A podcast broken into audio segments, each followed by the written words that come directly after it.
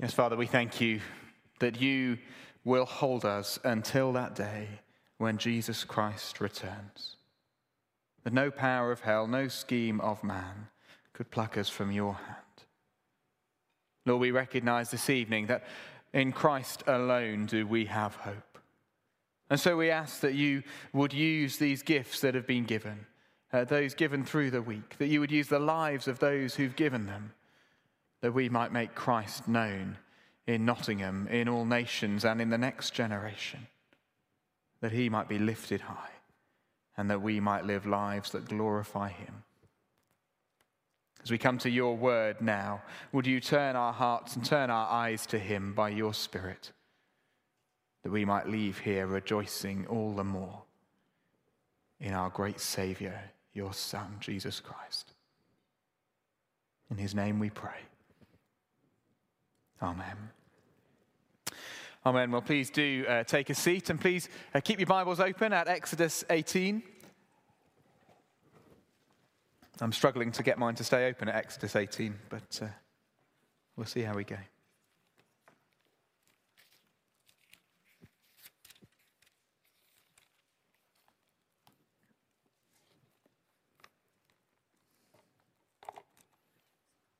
No, never mind. Oh. The UK general election of July 1945 was remarkable for a number of reasons. Uh, it was held uh, less than two months after the Second World War had ended in Europe. Fighting was still going on in the Pacific. Uh, indeed, it took three weeks uh, to count the votes, as the ballot papers of soldiers still stationed overseas had to be brought back to Britain so that they could be included going into the vote, everyone assumed that the Conservative Party was sure to win another term. After all, they were led by none other than Winston Churchill, the man who had brought Britain back from the brink. He had an 83% approval rating. And yet, when the results were announced on the 26th of July, they revealed one of the greatest upsets in British political history. Labour won nearly 48% of the vote and 393 seats, a massive majority. It remains to this day the biggest national swing of any election since the Second World War. Clement Attlee became Prime Minister and, and led the first ever majority Labour government in this country. You see, as popular as Churchill may have been, it had become clear during the election campaign that he did not have a clear vision for what Britain should look like in peacetime. As able as he may have been as a military leader, as inspirational as his speeches to the nation were, still there was a widespread opinion that this was not the man to lead the country now the war was over a recognition perhaps that, that what it takes to, make, to be a good leader for a nation in crisis is not quite the same as what's required for a nation looking to rebuild. And as we reach Exodus 18 this evening, well, we find the people of ancient Israel perhaps at a similar turning point in their history. Indeed, this chapter functions like a hinge in the middle of the book of Exodus. Up until this moment, the narrative has focused on the escape from Egypt, on the great wonder of the deliverance of God's people from the oppression and injustice of Pharaoh. After this moment, attention turns towards the building of the ancient Israelite nation. What will it look like for, for God's people to live lives of faithfulness and witness as they become established in their own land? How are they to conduct themselves now that they're free to make their own laws, to follow their own priorities? The crisis of captivity is over. What will the future of freedom look like? And I guess central to all of that is the question of how this people will be governed, how they'll be led. Throughout the book of Exodus so far, uh, we've seen Yahweh at work to rescue his people to bring justice on their enemies, and to establish his fame in the world. But how would he lead in peacetime? Does he have a vision for the years ahead? Well, that's the question that the second half of Exodus unpacks. And here in this hinge chapter, we have a perhaps unexpected guide to lead us through that transition. Read with me again from verse 1. Now, Jethro, the priest of Midian and father in law of Moses, heard of everything God had done for Moses and for his people Israel, and how the Lord had brought Israel out of Egypt. You might remember Jethro from back in chapters 2 and 3. Uh, he's a Midianite, not an ancient Israelite. In fact, as the, the Bible story goes on, the Midianites will become one of the key enemies of ancient Israel.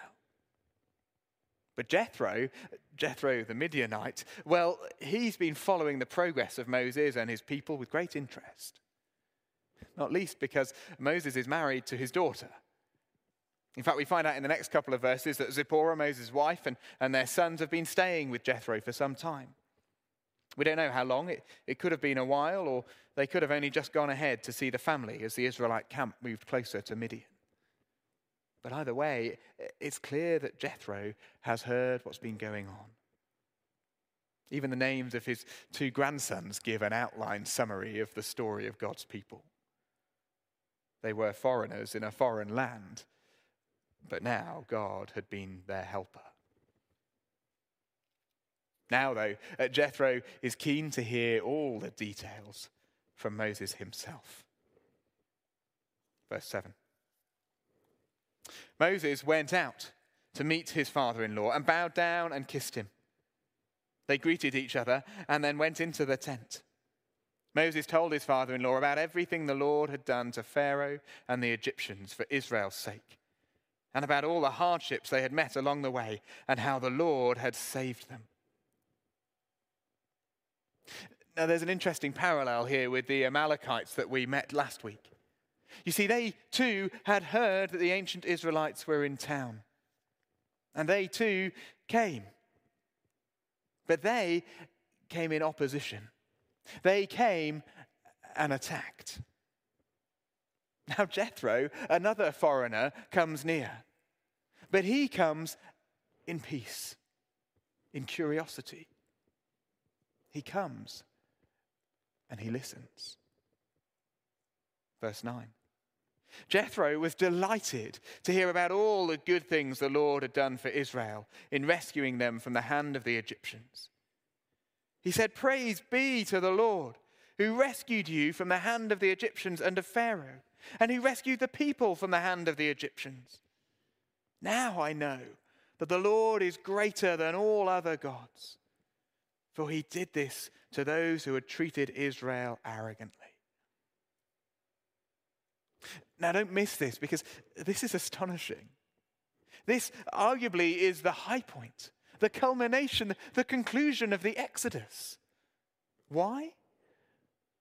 Because Jethro's delight, Jethro's uh, declaration is a fulfillment of a promise that God made as he revealed himself to Pharaoh through Moses way back in chapter 9. There, as he announced the impending plague of hail, Yahweh revealed his purpose in bringing about the salvation of his people. He said this to Pharaoh he said, By now I could have stretched out my hand and struck you and your people with a plague that have wiped you off the earth. But I have raised you up for this very purpose that I might show you my power and that my name might be proclaimed in all the earth.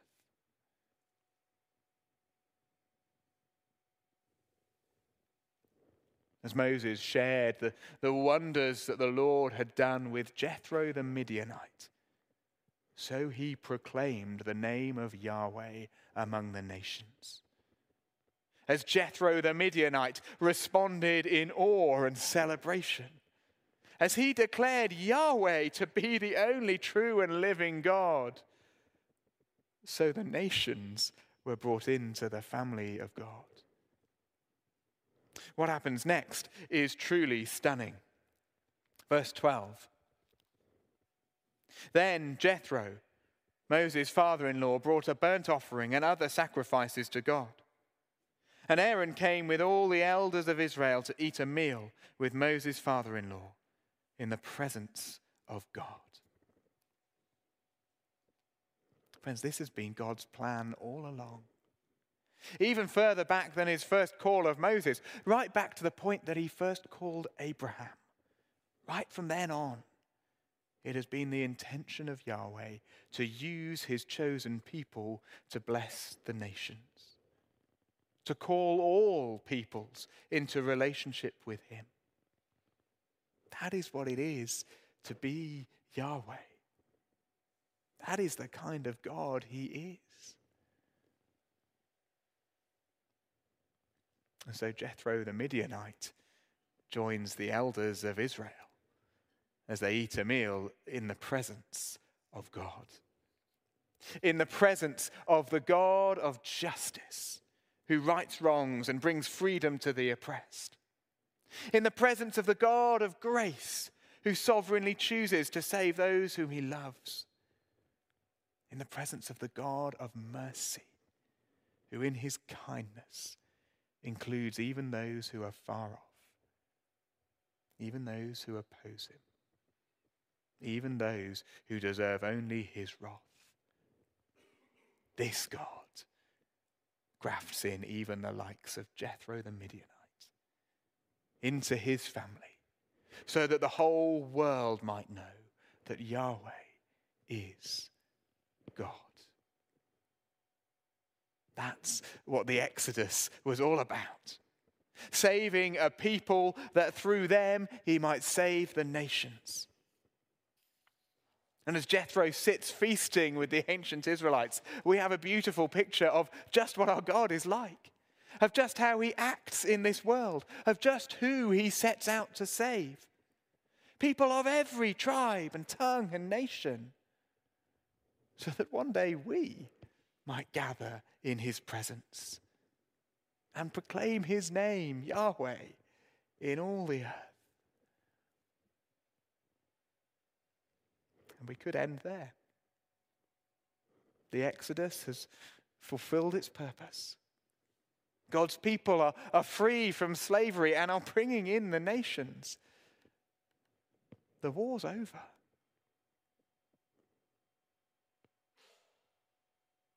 But of course, that's not the end. Because between that meal then and the greater meal that it points us towards in the age to come, between those two, well, there is a whole lot of life to be lived. Lived in the here and now, lived in the reality of this sin stained and struggling world. After the celebration of the night before, the narrative brings us down to earth with a bump as Moses and Jethro are confronted with the day to day realities of community life. Verse 13. The next day, Moses took his seat to serve as judge for the people. And they stood round him from morning till evening. When his father in law saw all that Moses was doing for the people, he said, What is this you are doing for the people? Why do you alone sit as judge, while all these people stand around you from morning till evening? Moses answered him, Because the people come to me to seek God's will. Whenever they have a dispute, it is brought to me, and I decide between the parties and inform them of God's decrees and instructions. I wonder, did you notice the change in language there? Just, just look back with me over the first half of our chapter. Jethro hears of, of everything that God has done, of how the Lord has brought Israel out of Egypt. Moses tells him of everything the Lord has done, how the Lord has saved them. He's delighted to hear about all the good things the Lord has done. Praise be to the Lord, he says, who rescued you. The Lord is greater than all the other gods, for he did this. There's no doubt in Jethro's mind or in Moses that it was the Lord, Yahweh, who had saved his people. It was the Lord who had won the war. But now, now that they're looking to build the peace, well, look at what Moses says in verse 15. The people come to me. Whenever they have a dispute, it is brought to me, and I decide between them. Maybe Yahweh is a God for wartime, a God for a crisis, but maybe not for the everyday. Maybe not for the humdrum of community life. Maybe he's, he's saved his people, but now he expects them to get on with it themselves. He'll be there if there's another emergency. But we've already seen, haven't we, that, that Moses doesn't have the strength to lead this people by himself. He's not going to be able to take on that mantle. And Jethro spots that immediately. Uh, why do you alone sit as judge? He asks. And then, verse 17, he says, What you are doing is not good. You and, and these people who come to you will only wear yourselves out. The work is too heavy for you. You cannot handle it alone. It is crystal clear that Moses alone is not capable of forming and shaping a nation, of building a people. And what follows as, as Jethro advises Moses, well, well, it may contain all sorts of useful principles around delegation and sharing burdens, tips for, for structuring and organization and, and distribution of workload. But, friends, we need to remember that this is not primarily a management textbook. The purpose of the, the book of Exodus is not to provide business coaching for the stressed and overworked.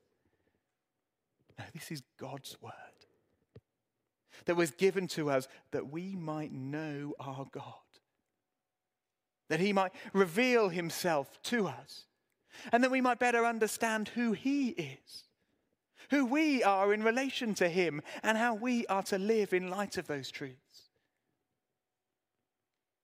I think the reality of what we see here about God is more fundamentally helpful to the stressed and overworked than any management tips that we may detect in Jethro's words.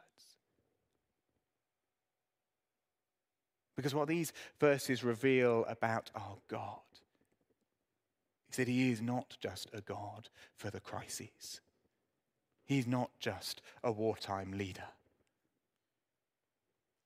but rather in His kindness. By his grace. He is a God who faithfully leads his people in the day to day, who graciously provides in the mundane as well as in the miraculous. Indeed, the rest of the book, which we'll return to in the new year, uh, the rest of the book of Exodus is Yahweh continuing to lead his people as they build the peace, continuing to concern himself with their well being and their flourishing. Because whilst he has brought them out of slavery, has redeemed them from a life of oppression and injustice, he is not finished with them yet. Unlike Churchill, Yahweh is not merely a wartime leader. He has redeemed his people that they may know life with him and perfect rest. And until that is achieved, fully and finally, it is his intention to continue to provide for his people, to continue to guide them, to continue to lead them through each and every aspect of life in this world. And so Yahweh will, will give them decrees and instructions. That's what Moses is to teach them, verse 20. He is to show them the way they are to live and how they are to behave. And Yahweh will provide human leaders at every level leaders of thousands, hundreds, fifties, and tens, graciously provided, so that they might know in this life something of the glorious rest that awaits them in the life to come and Yahweh will work to sustain his people, verse 23. That their leaders might be able to stand the strain, and that the people themselves might be satisfied. See, Jethro's words are wise, not simply because they make good human sense, because they reflect the character of the God that he has come to know through the story of the Exodus. A God who leads his people in every season of life, who provides dramatic and, and decisive rescue, and who provides daily refreshment a God for wartime and for the peace that follows. I think that's the gist of, of what the Lord himself says to the ancient Israelites in verse 4 of chapter 19. He says, You yourselves have seen what I did to Egypt, and how I carried you on eagle's wings and brought you to myself. Now, if you obey me fully and keep my covenant, then out of all nations you will be my treasured possession. Although the whole earth is mine, you will be for me a kingdom of priests and a holy nation. It was always God's intention to lead and equip his people for life after Egypt. Why? So that they might be the people that he made them to be his treasured possession, his faithful kingdom of priests, his holy nation. And we would do well to see that the God we may know today is that same God that the ancient Israelites knew back then. He delights to save people from the slavery of sin, to save from every tribe and tongue and nation, just as he did with Jethro, and he intends to lead his people through every season of life thereafter. Not only to save, but also to sustain. How often, I wonder, do we get that wrong? We delight in the, the saving work of our gracious God rejoicing that He has brought us from death to life, from slavery to freedom, and yet we live day by day as if He now expects us to get on with it ourselves. To rely on our own diligence or willpower or sheer doggedness to live our lives as we wait for His promised rest. Failing to see that, that He is to be our peacetime leader as well failing to see the provision he gives day by day in his beautiful word, in the brothers and sisters that he puts around us, in his powerful spirit living within us. Our God is a God who saves people that he might lead that people, that he might make them into his treasured possession. That's what we see as, as the book of Exodus pivots from redemption to rule from salvation to sanctification.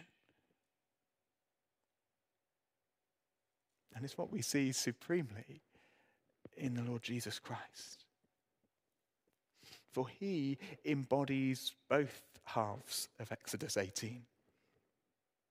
He came that the nations might know God, that there might be peace and goodwill between God and all mankind the Magi, the shepherds, the rich, the poor, the Jewish, the Gentile, the close by and the far off. He came to save, to save and to redeem. But he also came to rule, to establish a kingdom, to shape and mold a people. That shaping will not be complete until he comes again, but it begins in the here and now. Our God loves to save, and he loves to lead. And he has done both supremely through his Son, Jesus Christ. Let us turn to him not only for salvation in the crises of life but also for shaping in the day by day. as we seek to be led by Him in every area of our lives.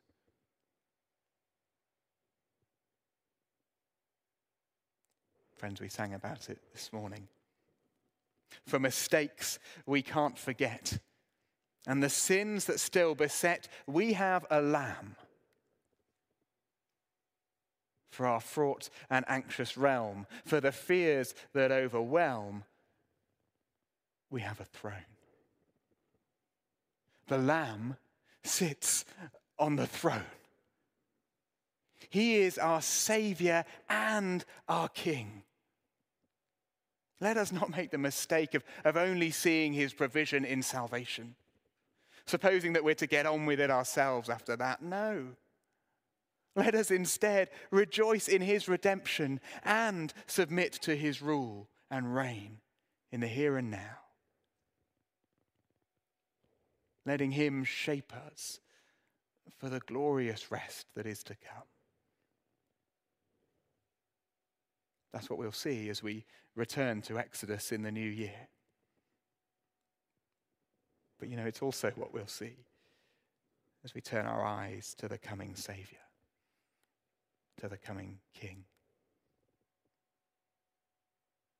For to us, a child is born to us, a son is given. And the government will be on his shoulders.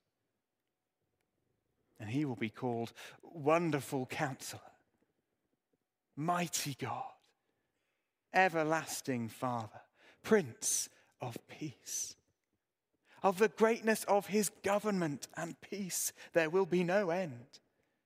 He will reign on David's throne and over his kingdom, establishing and upholding it with justice and righteousness from that time on and forever. The zeal of the Lord Almighty will accomplish this. Oh, dear friends, that was the God of the ancient Israelites. That was the God of Jethro the Midianite. And that is our God. Let's pray.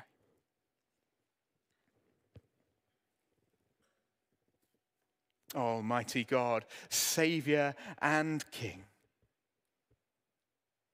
we thank you that you are a leader for all the crises of life and for all the everyday. We thank you that in Jesus Christ you came to save a people, to bring us out of slavery to sin, to redeem us, to free us. And we thank you now that in the risen Lord Jesus, you rule and reign in our lives day by day. Teach us, Lord, to rejoice in your provision, not only in salvation, but also in your rule and your reign. Teach us to rejoice as you shape us for your rest.